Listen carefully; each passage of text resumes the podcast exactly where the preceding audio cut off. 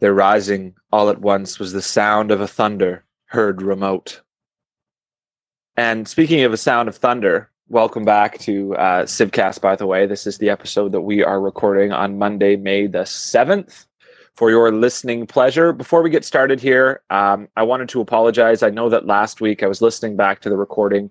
There were a few, I think there were connection issues more than audio issues on my end. So I apologize for that, guys. I guess the internet was just, I don't know, having a hiccup or a bad day or had a hangover or something.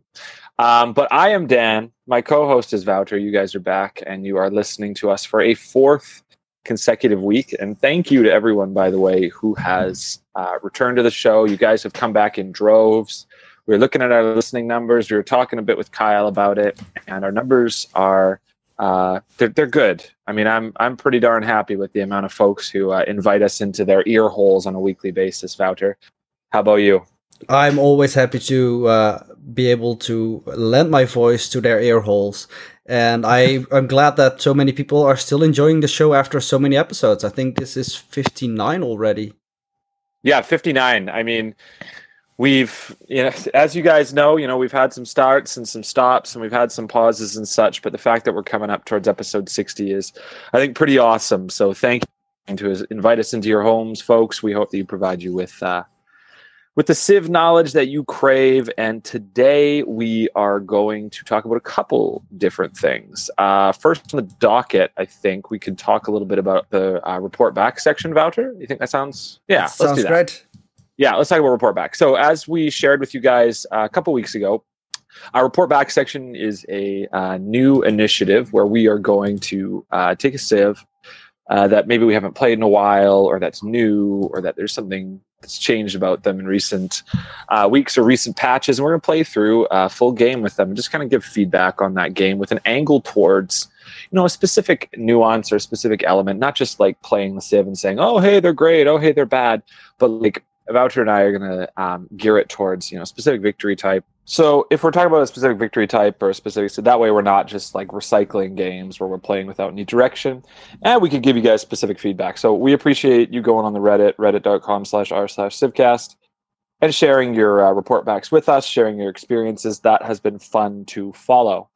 So uh, with that in mind, for this week, we uh, decided to go for Congo and Culture Victory, which was, I mean, I, I don't know. It, they're pretty well tailored for a culture victory, certainly more so than others, I think.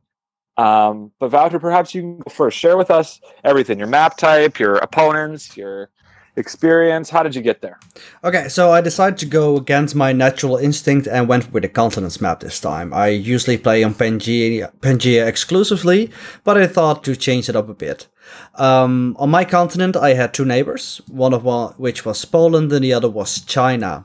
Now, I plan to play this game very peaceful because I want to have trade routes with all my, well, other uh, civilizations on the map, and that way I get like the maximum amount of tourism out of them as possible.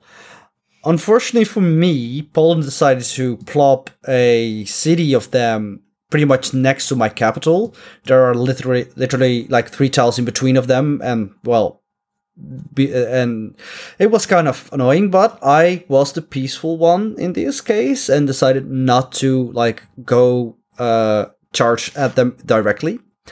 That's and, good of you. Yeah, it took some restraints, but I was like, no, no, no, I can look past this. This is fine. Until and then they turn the other cheek. Yeah. Exactly. And they asked me to uh, join in a war against uh, China, which I also refused because I was peaceful. And then uh-huh. China and Poland decided together that they should teach me a lesson and declare war on me. Well, luckily, he sells, but who's buying? Yeah. Uh, uh, luckily for me, I was kind of prepared because I was going to do a peaceful game. Uh, all my cities had walls up and everything like that, and I had some archers trained in uh, the border cities at least. And uh, well, then I just geared a couple of my cities to produce some of my beautiful unique unit because it was quite early in the game, and mm-hmm. was able to uh, show them the Ngao Mbeba, uh, what they are made of, and I conquered both Poland and China completely before I actually met one of the other civs. Good. So I was the so you, you, taught them their lesson. I did you, you... them. Like you mesh with Congo, you you get well extinction pretty much. Um, Yeah. So I was the sole ruler of my entire continent, which turned out was the biggest continent uh, on the map itself as well. So I went on a huge settling spree. Um, was able to use uh, the golden age that you can use with uh, fate to buy civilian units as well to buy a couple of settlers. Uh, I had a big gold income as well, so I could use gold to buy settlers. I had a couple of cities produce settlers. I ended up with like I don't know, like eighteen cities at least. Oh my God! What? Yeah, I I, I went on a huge settling spree, and uh, because I also kept every city that I conquered from uh, China and Poland as well, so uh, I ended up with a lot of them. The Um, micromanagement 18 cities must require, dude. That's insane. Uh, yeah, the, it, it was it was a lot, but uh, it was definitely doable. And I have the CQ UI mod installed as well, so I can have production queues Okay. in my cities and stuff like that. So that that actually makes a lot uh, of difference for me. And I usually don't really mind the micromanagement so much. So I had a lot of trade routes running up, and I met my other opponents: uh, Cleopatra, um, England, and mm, oh, what is it called again? The Machu Picchu, uh, Mapuche. Yeah, yeah, yeah. Uh, I think his name was something like. Cha- yeah, La- La- indeed. Um, they were all kind of far off. England didn't like me because she didn't have a presence on my continent, and I was like, well, put a city up here then, but of course she didn't. Yeah. And uh, Cleopatra was impressed with my military because after the war I had a pretty decent military. I kept upgrading them as well, just in case of emergencies and stuff like that. Um, so she was happy with me. I ended up in a war with her and um, England anyway because I assumed that England uh, offered her a deal for a joint war. But uh, luckily, with that, them being on the uh, other continent, I didn't see much of them. And I kept always building uh, walls in all my cities, so uh, I was safe had they decided to put a assault to me anyway. But beyond that, I co- went to pretty easy cultural victory because so many cities, all with theater districts from pretty much as soon as possible, meant Yeah. that I was making great people points hand over fist. Um, they, I literally had more great people that I knew what to do with, even with that many cities and the huge palace that uh, Congo starts with. So um, I decided to have a little bit of a variance between um, mostly um, art museums, but a couple of archaeological museums to dig up some of the artifacts. Okay. But- yeah. Because I had so many great artists uh, running in, I had to focus mostly on art museums as well. Yeah. And I won Okay. on turn 228, 1585 AD. And uh, yeah, well, it was a cultural victory. Nice. Good job. so, you. what what difficulty were you playing on? I was playing on Emperor this time. Of course. Okay, that's good. So, cultural victories. It's safe to say. Uh, I, I think, at least in my experiences in Civs, not just Civs, but certainly, um, it, the cultural type victory. It's it takes longer, right? In your experience. Yeah, it definitely does because in the beginning of the game, people like don't civilizations don't put out a lot of tourism while they are starting to build up uh, culture. And I've delved into numbers uh, a while back ago for one of my uh, strategy sessions and stuff like that. And um, it's it's threshold that you need to get over. Religion can do a certain amount of tourism, but that is not really what you're suited for as the Congo, since you don't really have the ability to have any holy sites. Right. Yeah. So okay, early game. What's your like? Let's just say it's a standard. You say you're playing continents, but irrespective of continents or Pangea, what's your opening build order then? If you're go, if you know right away you're playing a game where you want to go cultural victory, do you start with a monument, or what's your first kind of uh, four or five builds in the build order? Well, the thing is that a monument provides culture, not tourism. So, in like for because that's that's the thing. Um, the culture victory doesn't really have to do much with culture. I mean, of course, you produce some culture from your uh, great works of art anyway, but it doesn't bring you any closer to victory. It just staves off like others. Uh, with their tourism from you away, so the monument is not really useful. I think in most of my cities, I didn't have a monument at the end of the game anyway. Okay. But uh, usually, what I go for uh, pretty much whatever I'm playing is builder first because uh, by the time that builder is done, I will have researched one of the techs that I can hook up a luxury or production or something like that, and maybe a farm or anything like that, just to help my uh, first city be established a little bit more. And Okay. um, then, depending on what happened around me, I build uh, a warrior or just go immediately for a settler because I want to get out uh, another city as quickly as possible. And generally on Emperor, you're going to need at least two or three uh, military units early on to stave off the barbarians, right? So Well, it really depends on how proactive I am and how proactive like the other civilizations around me are. Like in this game, I didn't need the extra protection because I had uh, a city state really close by. I had Poland also really close by, and so I only had like the south of me to worry about with barbarians, which I did very prudent scouting of and everything like that. So if a Yeah. barbarian uh, camp uh, popped up, I could immediately set my warrior there and take them out. And uh, therefore, I Yeah. didn't. I, I didn't need ha- a second warrior or any other mi- military unit at all um, in the beginning, so I could save my Yeah. precious turns in the beginning to literally start uh, snowballing and expanding my empire.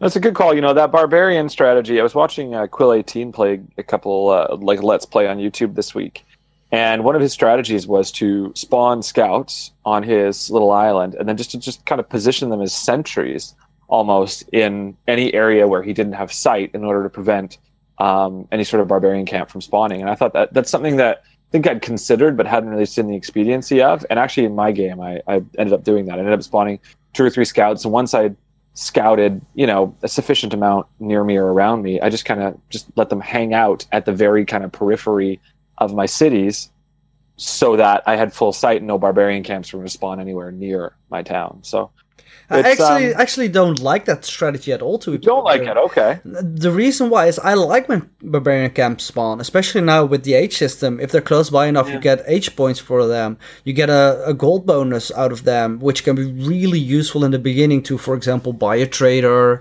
or uh, buy a builder or anything like that that you don't want to waste turns on. So I I I, wait, I want more barbarians to spawn, and I don't like lift the fog of war with my units unless I I have to. And um, when you have like the, the, the kind of map overlay where you can still see the terrain and everything like that, Yeah. you can see when a barbarian camp is spawned uh, on that because that actually gets updated. So just Yeah. keep paying attention to your surroundings and everything like that. And when you see one popping up, then not immediately a scout is released either. So you have more than enough time if you're proactive with it to go to the encampment and kill the spearman that's in it with your initial warrior, which should be no problem if you have like the policy that gives you plus five combat strength versus barbarians.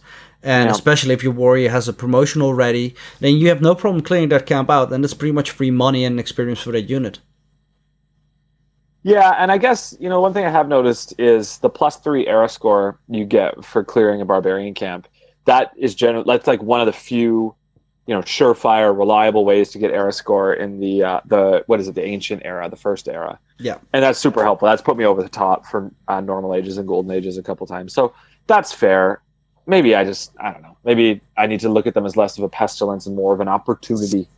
Uh, I mean, that's how I look at it, but it is a lot of micromanaging as well because you need to keep paying attention to your surroundings. Make sure that when a barbarian camp pops up, that you immediately go deal with it. Because if you leave it too long, you could end up with a scout finding your cities and bringing back a horde to your cities, and then having just one or two warriors probably won't be enough. Yeah, fair enough. Um, two two questions specifically. The first one, uh, the we talked about this before. The achievement. Uh, there's one Congo specific achievement. It's called City of Congo. Playing as Congo, have a capital city with a population of 30. Did you get that, my friend? I did not, but um, I, I believe I got to like 19 or something like that. I, I in, Yeah. in the beginning I wanted to focus on it, but in the end it was clear to me that uh, even with all the trade routes that I had, that it wasn't going to happen uh, unless I literally staved off reaching victory. Now I could have played on for a bit longer uh, after I reached victory, and I am 100% certain that I would have gotten it before the time was over, but I didn't decide to do that. Yeah, it's. I mean, I guess one of the people who reported back, uh, Dash Rip, talked about um, how it takes just a lot of time investment with farms, but you know we're going to share everyone's report back after. Um, I think there are only two actually to share, but uh, yeah, you know I don't think that in a conventional game where you're actually striving for a victory, it makes any sort of sense to go for like to just pile that much into one city to get that achievement. But I mean, I guess if you do the one more turn option after victory, it might make it might work. It might make sense. Yeah. Uh, well, uh, and I think I could have pulled it off if I had a little bit of more peace uh, around me, because um, sending trade routes to allies is pretty good, and yeah. Uh, you can get quite a lot of food from it, especially since one of them was Cleopatra. And yeah. if I was able to send from my capital my I don't know like 18 tra- trade routes, 19, I don't know how many it were, uh, most of them towards Cleopatra then yeah. that would be a significant amount of food influx towards my city that uh, I would definitely probably would have made it um, in in the time that I had in the game. But since there was a war uh, with Cleopatra and it took me a long while before she started to like me, I had to give a couple of uh, gifts of like here are some gold, just be friendly towards me. Mm-hmm. Uh, even then, it took quite a lot of time to actually get an alliance with her. And when I did, things were awesome, and I sent like all my trade routes towards her. But um, until that point, I I only had the internal trade routes, and I decided to go um, with the Magnus and his ability in my capital city, and profit like uh, all my other cities from the super awesome trade route towards uh, my capital. Nice. The the second question I think that people would want to hear is there any uh, wonder, any specific wonder that you prioritize and that you beeline that you think is essential to a culture victory? Uh, not necessarily beeline things that are important for cultural victory. Um, well, as I said before, I ran into problems with space, and uh, the Bolshoi Theater is a pretty useful one for that, same as the Hermitage. Um, okay they both gain, give you some slots. And in the beginning of the game, uh, uh, one that I focused on was the Great Library because it has two great works of writing uh, slots available, which I was also always pressed for as well. So when I'm playing for the, this victory, uh, and I know, especially with Congo, because you have such a large boost to your uh, great um, musicians, artists, and uh, writers' points you know you're going to be pressed for slots, so I focus on those where I can get extra slots available. Yeah, I've been crazy pressed for slots in mine. Um, and one thing to remember is, like, for the people listening, the civ ability for Congo Nkisi, which gives plus two food, plus two production, and plus four gold from each relic, artifact, and sculpture. Great work of art in addition to the usual culture. That's great. The two things that get me the best about this ability has three different nuances to it. The second one, you receive 50% more great writer, artist, musician, and merchant points. And then the key one, as you were talking about before, how the palace has slots for five great works. That saved my butt early on because I think I spawned the first three great writers Homer, Ovid, and I don't remember who the third one was.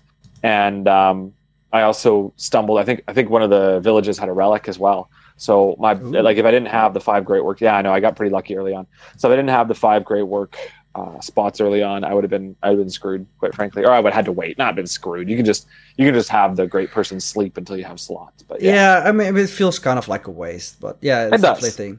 But I, yeah, I want to sure. point out as well that I really love the point of the Great Merchant also giving you the extra points. That yeah. is such amazing thing because I mean I build a lot of commercial districts pretty much in every city because trade routes are king, and um, getting a lot of great merchants is awesome because it, there are some really good in there. Also, a couple that if you don't make it like uh, in the amount of turns that I did. Later on in the game, near the end of the game, there are a couple of great merchants in there that will give you uh, plus 50% extra tourism if you have a trade route with a civilization. So, mm-hmm. like, the great merchants are also really good for a tourism victory, actually. And I really yeah. love that that actually is shown here as well. Yeah, it runs definitely, absolutely runs concurrent with it. So, okay. Um, and then I'll talk about mine in a sec. Um, but I wanted to get your thoughts. We talked about the Ngao Mbeba. Um, I want to get your thoughts on the Mbanza. Um, is it helpful? Is it useful? Or is it just kind of a waste of space? Um, I actually like it. Uh, okay. Especially now as well with the fact that you can build a building later on in it that gives you culture. But uh, the fact that it actually gives you some extra food uh, and gold as well is just pretty useful. Um, it's sad though that I had to replace forest and rainforest uh, with it though. Um, but yeah, that's just par for the course, I guess. Um, mm-hmm. I rather would have like chopped them or, or, or something like that for the production bonus and food bonus and stuff from that. But yeah. that that's pretty much a no go for Congo because you need to have those districts. I do love the fact that they come early in the game. Um, they, they come do. a lot earlier than the neighborhood, and uh, that way I feel so much more relaxed about it that I am not never stressed for housing, for example, with Congo. Yeah, absolutely. And the fact that it comes with guilds, which is you know a useful civic that I know I get pretty quickly too, really helped. Um, plus five housing, plus two food, plus four gold. So I mean, that, those are good stats, right? That's a good spread. Oh yeah, absolutely. And it, it, it's like uh, I think two eras earlier than urbanization. So that's a significant amount of uh, of time that really really helps. Um, yeah. Good. Okay, that's awesome. So you got good if I share a little bit of mine? Oh yeah, please. I'm really curious. Okay, my game was extremely ironic and heartbreaking for a couple different reasons. Um, I had a really good start. Um, first Civ I stumbled on was Robert the Bruce in Scotland, who I of course naturally wanted to ally, but who didn't really seem he didn't seem too fond of me from pretty much the get go. And by the way, this is my first game stumbling upon um, Scotland as a Civ that I've played against. So listening to his um, Scots English, his Gaelic confused English is really cool um, when he speaks. It's really fantastic. Um, but his neighbor, and this is where it got a little heartbreaking for me on the storytelling side. His neighbor was England, oh, no. and she loved me. And so what I ended up having to do, Wouter, against you know against my instincts and against my better intuition, was ally with England in a war against Scotland. Oh no! So you you can understand how conflicted I would have been doing that. Your Sc- poor Scottish soul. I know. I, I, it was it was terrible, but um, yeah, Scotland was really aggro from really early on. Like I said, I got a relic really early on, and I also got Protestantism spread to me really early um, from my other neighbor on the other side, which was actually the Netherlands. Um, and she didn't like me very much either. It should be noted. Wilhelmina wasn't a huge fan of me, but it is what it is. Um, I, like I said, I was pumping out you know great writer points pretty quick. I didn't really prioritize anything. Um, I managed to uh, take over the closest uh, Scottish city, which was I think it wasn't Stirling, it was like Dumbarton, I think, um, and I annexed that. And so by uh, towards the end of the Renaissance age, I had I want to say seven cities, yeah, seven cities, and I was pumping out um, great artists, specifically great writers and great musicians. Um, I had rushed the Colosseum oh, um, nice. early on, and I'm curious your thoughts as to whether that was. I mean, it didn't like set me back or anything like that. Um, the Colosseum gives plus two culture and plus three amenities to this city and all cities in a six tile radius, and my cities were all pretty tightly clumped together. Um, so I, it just it just kind of made sense to me to do that. I think it also has plus two loyalty as well um, as of Rise and Fall. I'm just reading here, so I rushed that I don't know. Do you think that was a good plan? I mean, I really love the Colosseum. It's a great wonder, and I mm-hmm. try to build it every game, especially since the AI is totally not willing to go for it. Um, True. If, if I don't build it, if I don't build it, then it's usually still available towards the end of the game.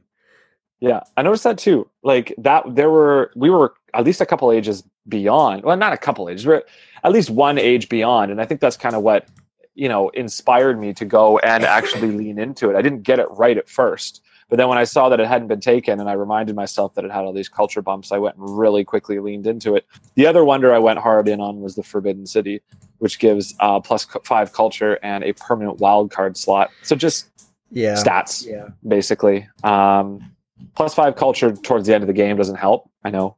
Um, the fact that it would need it, it would need more stats to be beneficial or more kind of nuance to it the permanent wild card spot was helpful for sure. Um, I rolled two golden ages um, right off the bat, so that was really neat. Was fortunate there. Um, I used the pen and brush uh, golden age ability, which um, gives you era score for eurekas for civics, and so I played one of those little mini games where you focus in on all your eurekas and stuff like that. And so that maybe distracted me a little bit from really going out there and tearing the world apart. But I forgot to mention too another ironic part I actually played this on Pangea. I usually play continents, but because of all your talk about Pangea, I decided I'd ah, oh, you know, Wouter's probably going to pay Pangea. Let's see if I can uh, get on the same wavelength as him. But then you go and play continents, so that's oh, that's great. That's kind of funny. Yeah, but um, anyway, so I, like I said, I didn't finish my game yet. Um, my weekend was quite busy with work and stuff. I wanted to finish it over the weekend, didn't get a chance to, but got really deep into it, and I'm far and away dominating. I keep getting trade offers for all my great works from every civ, like it feels like every turn, and they keep offering me an insane amount of stuff. Like they offer a crap ton yeah. for your great works, and I could see the benefit of if you're not leaning towards tourism or culture victory at all, like you maybe just lucked into one or something like that yeah, sell it, barter it, highest bidder, right? Like they'll give you a lot. Especially um, the Congo. I mean, you yeah. talked about the same problem that I had uh, with a lot of extra great people that wanted to fill up slots with, while you didn't yes. have any. It yeah. would make sense for you to send away maybe one or two of those uh, great works for a significant amount of whatever they can give you because you will yeah. have you have enough slots to fill up anyway and if the others aren't really contesting you in uh, tourism or culture that much anyway that's fine. And otherwise just give it to like the weakest person uh, in in those kinds of areas and just cash in big time. Absolutely. Yeah i think that would be a really good plan. Um, maybe even it, yeah, like you say, maybe even if you're leaning into a culture victory would make a level of sense. But I just, I the the noob min maxer in me just feels bad trading away anything that's contributing to my culture victory. But I know what you mean. Um, the Ngao Mbeba uh, was helpful. It was super useful for me in my fight, specifically against Scotland. You get it with ironworking, um, so I prioritize that. And you know, they're, they're, tough. They're tough dudes, right? They don't suffer uh, movement or sight penalties in ra- uh, woods or rainforest which is helpful because I think your start bias is inherently rainforest with Congo. Yeah. At least I was I was just deep in the freaking Amazon. It felt like. Um, you get defensive bonus against range attacks. Robert rolled out a bunch of uh, archers and crossbowmen, and it doesn't require iron to build, which was really neat because I didn't have any. Oh, I think I had one iron resource within my walls, so I pumped out a bunch of those. Much like how we talked about last week, um, with or no, it wasn't Georgia. It was with Amanitore with Nubia. How I felt like this is a, this is a really strong early game, uh, unique unit, and I just I, I felt like it really um, it did its job. It did the work it needed to, um, and it helped me in my conquest of Scotland. But yeah, overall, you know, uh, it was fun. Um, I've talked in the past about how I don't lean into culture victories. I don't find it as enjoyable um, for whatever reason. I mean, I, I had fun with this. I, in the past, I haven't found it as enjoyable, but this kind of showed me that you know, going culture doesn't necessarily. I know you played an insulated kind of protectionist game. Um, I didn't really, to be honest, and you know, I kind of thought those two things went hand in hand, but they don't necessarily need to. You can play, you know, an expansion, and you know, you, you went up to 18 cities as well. So I mean, you kind of went in both directions, I guess. But you yeah. can you can you can do both, right? I guess is what I'm trying to say here. I'm stumbling towards that point, but you can do both. You can be militaristic. You can you can conquer, and still go for a civil or a culture victory. I think is that fair to say? I mean, if you have less enemies, then you have less people that you need to convince that your tur- uh, tourism is the best tourism out there. So, yeah. in kind of way, it, it, does work that way. As long as you can keep that person like really low on culture, because only the highest in culture counts for your victory. So you need to overcome yeah. the most like domestic tourists, and um, yeah, if you pick out people who have relatively lower culture output in general and stuff like that, and keep them alive and conquer the rest, especially if you have a, a, a Greek civilization, for example, on there, yeah, go conquer them because they're going to be a yeah. nuisance for you. They're going to be the one that actually uh, puts you off from winning the game for a longer period of time because their culture is so high. By destroying them, you eliminate that, and you'll be able to win earlier at least, or easier, yeah, or, or winning at all. Yeah, and that does make a lot of sense. And Scotland does lean in towards culture and science to some extent. So I guess it worked out well, even though I felt guilty about it. Um, tier list, Wouter. Uh, Congo, where do you put them? Uh, both in terms of like an overall tier as well as maybe in a culture victory specific tier. Well, um, I first want to talk about one other ability of Congo, oh, and I'm really curious sure. about what your experience with it is. Because the Congo can't have any holy sites, or found a religion or anything like that. But mm-hmm. you do spawn an apostle uh, every time you build, I believe, a theater district or something like that. Mm-hmm. And my personal opinion of that is it can be useful if you have a good religion that is spread towards you, but you also mm-hmm. need to be really careful with it that you don't help somebody with it to win a religious game. And especially since you have no defense at all against uh, a religion coming towards you. You can't uh, train inquisitors or anything like that. Your only option that you have is literally declaring war on that person and killing their apostles and missionaries by your military force, which is a really big drawback. And yeah. uh, it had me on edge in the beginning because Poland was going to play like a religious game. I knew that because it's Poland, it always does. I in the end conquered Poland and used that power of like her religion that she already had founded. Unfortunately, didn't evangelize, but I used all those apostles to spread like uh, Catholicism throughout my empire to make sure that no other empire would convert me and win the game that way. Had I not conquered Poland, then it could be a significant problem that Poland would convert me as they all want to do and then start yeah. converting the rest of the world which i had very little like power to stop her unless i wanted to go and conquer her at that point. Uh, what is your experience with this part of the ability? So it's an interesting mechanic. It's a unique mechanic and it, you're right you know in the sense that when i think about it i was doing a lot of the legwork for uh, the netherlands and their spread of protestantism. Um, the founder belief you get the founder belief. I'm curious what before i answer your question because the founder belief from the Netherlands, I didn't actually check, um, which is kind of a mistake because I think it could be beneficial to you if they had certain founder beliefs. Um, do you remember what founder belief Poland had that she passed on to you? Yeah, it was uh, plus four uh, fate for uh, world wonders.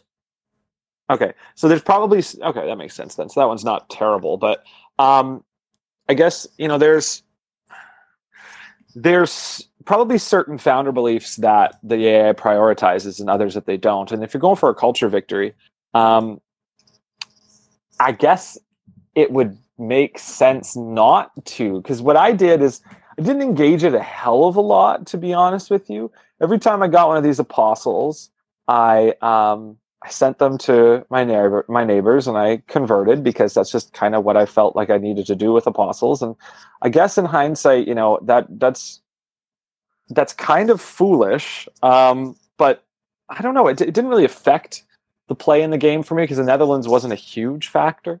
Um, sorry, but um, I guess it, it, Yeah, I don't know. You know, because you were I, saying I before that well, um, I would have had to check the founder belief. If the founder belief was beneficial to me, like say I look at something like um, you know, plus two gold for each city following this religion, church property. Okay, well, if they had that as their founder belief, well, hell yeah, I'm gonna I'm gonna spread that. I'm okay with that. That gets me gold as well. But like, if it's if it's one of these other ones like lay ministry or something like that, I don't see it as being necessarily beneficial to me. Yeah, like you said before, like you don't want to trade away um, your great works because you might help somebody else achieving victory or something like that as well. Yeah. And literally what you're doing by spreading your religion is helping another civilization attaining like victory without necessarily giving you something in return. And that, wow. that, yeah, that that's really like it's so intu- uh, like intuitive to go take your apostle and spread it to other civilizations because that's what you do when you have an apostle. But I found myself in other games as I played as the Congo that I literally, when I got the Apostle, I just deleted it because it is from a religion that I, first of all, didn't want my own civilization to spread. And second of all, I definitely didn't want to spread it to other civilizations. So yeah. it, it was really like, I I'm really conflicted about this ability because it can be super useful, but it is such a double edged sword. Yeah. Absolutely. Like, and that's such a unique mechanic to interact with. There's no other Civ that I don't think it has anything that resembles that in the sense that the ability itself, I think, is actually on the whole not beneficial to you. And to an extent, it is. Like, if you get a founder belief that gets you, like the gold ones, I think will probably be the most helpful. Um, maybe the, I don't know, maybe the science ones, but um, it's it, yeah, it's inherently not helpful. It's inherently helpful to another civilization. So that tells me then if I'm playing a religious game and Congo's in it, well, shoot, I should go. Sp- and I know his leader agenda, I think, is that he, he dislikes you if you don't spread your religion to him, right? Yeah. Yeah, so so spread your religion to him quickly. Let him do the legwork. Let him be let him be your cryptocurrency mining bot, crawling the uh, crawling the other civilizations for their religion. I mean, this is literally what I do when I see that Congo is in the game. Normally, I wait until I have apostles to spread my religion. But if I see Congo is in the game and he's like, even if he's far away, I build a missionary and send him to him as quickly as possible just to make sure that he will follow my religion because I know the AI Congo will help me promote my religion to other civilizations. And yeah. that's awesome. he doesn't think about the complexity behind enabling your victory necessarily like a human player would. Oh, not in the least. I mean, I think a lot of human players uh, have the same feeling as you do. Like I have an apostle, I need to spread it to other like civilizations. That's what you do. So even I think a lot of human players are are not aware of exactly what they're doing because it's so ingrained with them playing the game. You play a religious victory, or even if you're not playing religious victory, it's usually beneficial to have others yep. convert to your religion. It's so ingrained to their kind of system that when you're playing Congo, you don't realize exactly what you're doing. True. No, that's that's fair. Like if you look at it that way, like it's it is it's a unique mechanic, and you're also enabling someone else's victory. So I am definitely going to be rethinking that and interacting with that in a much more serious way if and when I play another Congo game. Um, we are running long on time with this Congo discussion, so really quick, tier wise, where would you put them? I would say Congo is definitely S tier for a cultural victory. Overall, they probably go to well, I want to say A tier, but I think it's more of a B tier because they're not even their unique unit is not that amazing. It has less mm. strength than a swordsman. Uh, this game True. it was useful for me because I didn't have iron, but most games that's not really that big of an obstacle to overcome. Uh, their unique district isn't that amazing either, especially mm. since uh, with the Magnus being in place, chopping is awesome. Um, mm and um, then you have their uh, problems with the religion stuff that we just talked about, which is, I mean, it's not so much a problem, and you can have a benefit from it, but it is also always a liability, no matter what kind of game you play, no matter how much attention you pay. So with all those like things that aren't that great, and potentially negative. Overall, they go to B tier, but for cultural victory, they are amazing. They're plus 50% for all the three that gives you tourism, uh, great persons. That is just too good to pass up. And especially yeah. with the fact combined that they get awesome bonuses from, um, uh, artifacts and stuff like that. Um, that's too good to pass up. So that has to be S tier, in my opinion. What do you think? Yeah. Well, I, I, would probably agree in the sense that their civability kind of makes up for the the middling tier. For I liked my interactions with the Ngaumbe, but this game I, I, thought they were strong. But when you give me the the base stats on it that it's weaker than a swordsman, okay, I can understand why it wouldn't be that great. I wasn't huge on the Mbanza either, um, and the religion thing is it's just a really unique mechanic. So it's it's kind of neat, and it's kind of fun, and it's well thought out and everything like that. But in the end, it's not really all that helpful to you. So yeah, yeah I mean the the civability puts it at least B tier. It's, a, it's an outstanding civability, but um, the fact that you know the fact that both of its unique items are middling and its leader ability is meh or confusing or bad at the worst of times probably does keep it from being A or S for me. So decidedly in the middle yeah. But if you go culture they they they are definitely up there. And, and whenever you go for culture with another civilization congo is there i always make it a point to take him out. Like yeah, they are one of the civilizations that if i see them in the game then i will go aggressive towards them because i know they will be a problem. Not only because they produce a lot of culture but we will be competing about the same great people and they just have a leg up on me. Yeah um, I wanted to share really quick the report back from our, uh, our good buddy Vector Cat, who shared um, their game with Congo and uh, basically kind of echoed what we're saying here. So read the part at the end here specifically. Vector Cat says, "quote uh, Really interesting to play, versatile to a point, but they're a bit weak. Their unique unit is weaker than others, and a neighborhood replacement unique district is inherently weak, in my opinion, because neighborhoods themselves." Are less valuable than other districts. Would you agree with that? Like kind of add on he has that at the end there that neighborhoods are less valuable than other districts? Yeah, but they compensated yeah. with the fact that um, the neighborhood is available late in the game, while this is actually quite a lot earlier. So that True. that is neighborhood are less valuable um, because you can do it with farms uh, or stuff like that to get the, the, the housing under control. Um, but it, it is useful. It's it's not bad. The thing that makes it bad itself more, in my opinion, would be that you have to place them on forest or jungle. Um, restrictions on where you can place it that weren't there before are are limiting more, I think, than uh, the fact that it's just a neighborhood that is being replaced. Yeah, absolutely. Um, okay, so that that sounds good to me for the report back, folks. I think that overall we endorse Congo to an extent. Um, we don't endorse them for really, I think, a game where you're going beyond culture. I can't really advocate for them as a inherently being strong in science or domination. Um, but they're a fun civ to play. I had a fun game, maybe not as much fun as I did with Nubia or Georgia, um, but it was it was still enjoyable. Um, for this week, for report back, we wanted to go towards domination. So for the next two or three weeks we're going to be doing domination focused civs and we're going to be looking at different ways to win a domination game whether that means different units whether that means early game versus late game domination whatever methodology you want to approach for domination we are going to look at three different civs that approach that victory style as kind of being their inherent synergy and so for this week, we're going to go to a DLC Civ, not a Rise and Fall Civ, another DLC Civ here.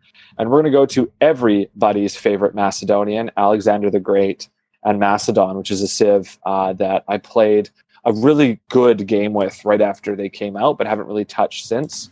Um, and I'm really excited for this one, actually. He's a pretty all encompassing, um, comprehensive Civ that has different strengths um, and it's been a while since I played him, so I think this will be really fun to go for an early game domination play. Wouter, what are your thoughts? I think so as well. Uh, I really like uh, the early dominations you can do with them. They're really powerful, and I love it when you just heal all your units when you conquer Wonder. Yeah, no, that's fantastic. Um, so we will do that, guys. We will be posting that on the subreddit, reddit.com slash r slash civcast. And as usual, we encourage you guys to give your feedback on that, um, interact with one another. Uh, the subreddit actually gets a lot of posts pertaining to things that aren't either the Civcast challenge that VectorCat is running or the report back, and we love that. We love that you guys are creating a community on there, holding discussions. The report back is a great place to just have like a weekly discussion on one specific thing. But if you want to branch out from there, we encourage you to do that. Um, and also, if you're not comfortable using Reddit to share your feedback, please send us an email to civcastpodcast at gmail.com. Uh, Wouter shared an email that we got last week, and we will do so if we receive more into the inbox. Um, because yeah, we love getting you guys feedback. Like we we want to point this show in a direction that interests you and that is engaging the, the the elements of Civ that you want to hear about the most. So we hope this segment's doing that, and we hope that all of our segments do that. And speaking of segments, Wouter, uh, I think we're into strategy slash historical moment time. So, uh, would you like to share your strategy tip of the week with the good folks out there? Yes. Today's strategy tip is about trade routes. Uh, as you guys know by now, I love my trade routes to death. But Rise and Fall kind of did a thing that I wasn't really sure how to handle with. First of all, you now have to build either the market or the lighthouse itself to gain the extra trade route slot out of it, which is a little bit of a hamper, but still always worth it. And I want to have at least one trade route being generated by every city. But another thing that I totally didn't see coming is that it actually made me look differently in how I perceived international versus domestic trade routes. Um, and the Magnus has a pretty good ability for uh, your city, which is the surplus lo- logistics. And what it does, it gives plus 20% food growth in the city that he is established in. And your trade routes ending here provide, provide two food for their starting city, which in the beginning of the game can make really good internal trade routes. But the thing with the alliance system is, is that by the time you unlock alliances, usually this is actually not my go-to anymore. I go for international trade routes. Um, with the Civic of Diplomatic Service, you unlock alliances. And um, you also unlock the policy to go for uh, the Wisselbanken, which uh, gives trade rights towards an ally produce plus two food and plus two production for both cities, and alliance points with each ally grow 25% faster. Well, the, uh, the alliance itself can give you a nice profit in either science, culture, gold, or um, uh, faith, depending on what type of alliance you have with that person. Uh, the fact that it grows faster makes that alliance go better and give you more yields as well. And together with the Wisselbank policy, it actually provides really good international trade routes, which has a lot of added benefits. So I actually started switching away from domestic trade routes unless I have uh, the Dark Age policy that makes your internal trade routes really awesome. But uh, by the time that I get towards Wisselbank, I go for the uh, international trade routes above domestics. And it only gets better with Arsenal of Democracy, which ups both the food and production by plus two. And if you get really late into the game, then you always have, of course, the globalization e-commerce uh, for, for plus five production and plus 10 gold from international trade routes. Um, there are a couple of other policies that also give you some culture and some science, which is always nice to add onto it as well. So in general, I think that I've switched towards team international trade routes from a certain point in the game where you can have alliances. Oh my god! That's a huge change for you, man.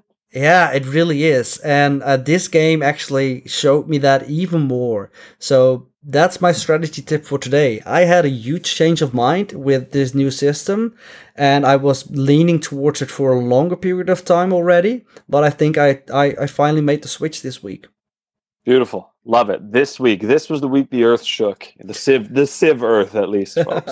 Valkyrie's been expounding the glory of domestic trade routes since I've known him. So this changed since I was watching you do your deity Twitch streams back in the day. So this is this is a big change. I've kind of always been an international trade route guy. I guess the cookies of the added science and faith and culture and everything always kind of drew me. But it's good to know that it's got your sponsorship now. Rise and Fall made the change, man. It, it they yeah, really changed it up. Makes sense. All right. My historical moment. It's uh, going to pertain to uh, Congo and specifically to their leader, whose name in the game is Mvemba Azinga. That's his name in real life. Um, but those of you who know, you know, your African history, and Congo was a significant empire, might know him a little better as Afonso the First. Uh, the Congolese adopted uh, a lot of Portuguese culture. Portugal was their um, European colonizer, and so interactions between the Portuguese and the Congolese were pretty extensive. And during the time period of um, Afonso I or um, Azinga's rule, and Anazinga's rule, um, is when you kind of saw the zenith of this. So on one hand, Afonso was, um, it, it's funny because the game says that, you know, they don't have a religion and they welcome your religions and whatever religion is, they'll spread. Afonso was a devout uh, Roman Catholic, actually. He himself worked tirelessly to convert Congo um, and established the Roman Catholic Church in Congo. I mean, he provided uh, financing for it from tax revenues. He created seminary schools in the country. He had royal seminary schools.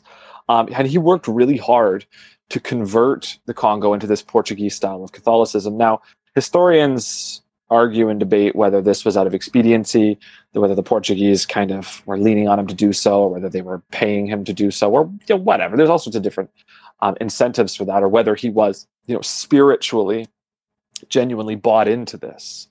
Um, and I have a quote for you here. Um, it's a quote that I found online uh, that pertains to this, and I'll read it for you. Quote: A final piece of incidental information concerns the presence of Christianity. Although it is sometimes believed that Christianity did not survive through the reign of Afonso, an impression created in part by the slanderous correspondence of Jesuit missionaries and Sao Tome officials written against Diogo, who was subsequent ruler. In fact, all the actors appeared as fairly solid Christians. For example, when he first broke the plan to Afonso, Dom Pedro asked him first to swear on a holy Bible to keep the plan a secret. And this plan was for basically this plan was for the Portuguese to help um, Afonso to ascend to the throne after the death of João I, who was his predecessor. Congo was an elective rather than hereditary monarchy. Anyway, um, furthermore, Diogo apparently observed the right of Christian asylum in a church, enough to allow Pedro to operate from a church for years in his deposition, even though officials from that same church were important witnesses in the trial and obviously played a significant part in revealing the plot. both Pedro and Diogo, who were significant Christian uh, missionaries, Catholic missionaries from Portugal in the country, respected the decisions of the Pope in the question of succession of the Congo, and both thought to obtain the requisite bulls recognizing them as rulers of the Congo concurrently. So it's really interesting. You know, the Portuguese had a really like a really tight presence in the country, but when you read about Afonso himself, when you hear that, it sounds like the Portuguese are ruling this like a scramble for Africa type colonial overlords. But Afonso rejected much of the Portuguese contribution to his society. There's a really funny quote that um, the great historian Adam Hochschild quotes in his fantastic but haunting book King Leopold's Ghost, where he talks about how Afonso adopted certain elements of Portuguese um, code and law and so forth, but then he also openly ridiculed certain um, aspects of it to Portuguese officials, going so far as when he was presented with the Portuguese law code in like written form and it was explained to him, um, he turned to Castro, folks we were talking about before, one of these main missionaries, and said to him, "What is the punishment, Castro, for putting one's feet on the ground?" In other words, implying that you know the, the Portuguese system was all about punishment for the most mundane and basic things. Um, so he was he was a modernizer and he was a converter, and he you know like I said, you can debate how um, religious he actually was personally, or whether this was forced on him or out of you know uh, pragmatism or expediency or whatever. But what you can't doubt is that you know he was um, you know a really strong centralizing force for an empire that at its zenith was actually quite strong, even during Portuguese occupation, maybe even especially during Portuguese o- occupation, because they facilitated um, some trade through the country. Congo as an empire was large, it was sprawling, it was strong and healthy. And Afonso was looked back on um, as one of the figures who uh, really helped solidify this empire as one that is probably not just in the 16th century, but in you know between the 14th, basically post-Renaissance era and post-colonial era, um, African empires, one of the strongest and one of the best known. Um, and probably the most important thing to remember Afonso too is some of these um, African empires at the time they worked together with the European nations um, to facilitate the transatlantic slave trade. Um, they did so, uh, you know, for probably first and foremost for the safety of their people and the safety of their families and villages and cities and stuff, because the Europeans would oftentimes threaten them with destruction and devastation if they didn't facilitate this. But Afonso was always against it. He wrote a series of letters to the Portuguese, to the king in Portugal, and to the emissaries condemning this, going so far as to learn enough Portuguese to write one letter in Portuguese. Um, and one of the letters, I'm going to read a quotation from you or for you. Um, that really kind of struck home when I was reading it. Quote, each day the traders are kidnapping our people, children of this country's, sons of our nobles and vassals, even people of our own family. This corruption and depravity are so widespread that our land is entirely depopulated.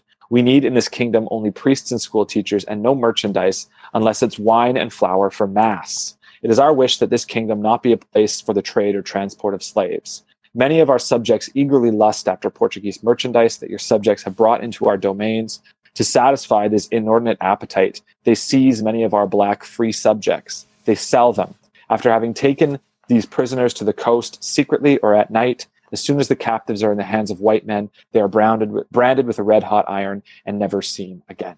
So Afonso was not about the slave trade. He was he was one of the f- first and most vocal um, you know detractors of it and going so far as to try and prevent it through diplomatic means and through the close relations he had with um, the Portuguese. Unfortunately, for the most part, he wasn't able to. We know how history plays out with that, but you know he was concerned about his people. He was a modernizer, and he was, uh, for all intents and purposes, from what I read, a really fantastic leader for the Congolese people.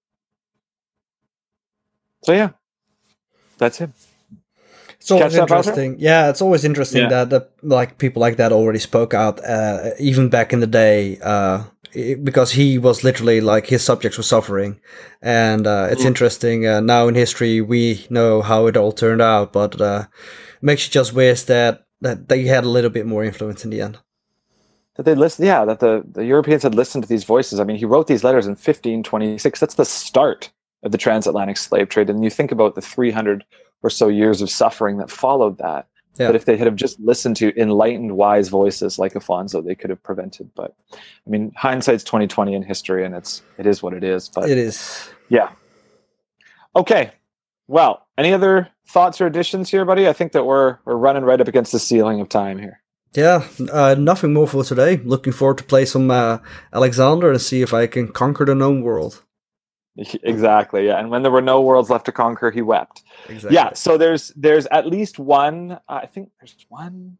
Yeah, there is a really really cool and really difficult to get um, because it's extremely situational achievement for Macedon. Um, do you want me to share it now, or do you want me to kind of save it? Um, go ahead and share it now. Then people Okay. know what they can go for. So it's called Greatest Is as Greatest Does. Playing as Macedon, conquer a city containing both the Great Library and Great Lighthouse wonders. Oh yeah. So that I feel like that is going to be, I don't know, not impossible, but obviously you're going to need if you okay uh, if you see the Great Library and Great Lighthouse are built by one specific civ in your game, that's your chance, folks. Go for it. Take the opportunity because I I I don't pay enough attention to who's building what, but I can't imagine that happens very often. I can't imagine either. That that is really specific. Maybe you need to play on like an uh, island plate or something like that to make the odds a little bit higher.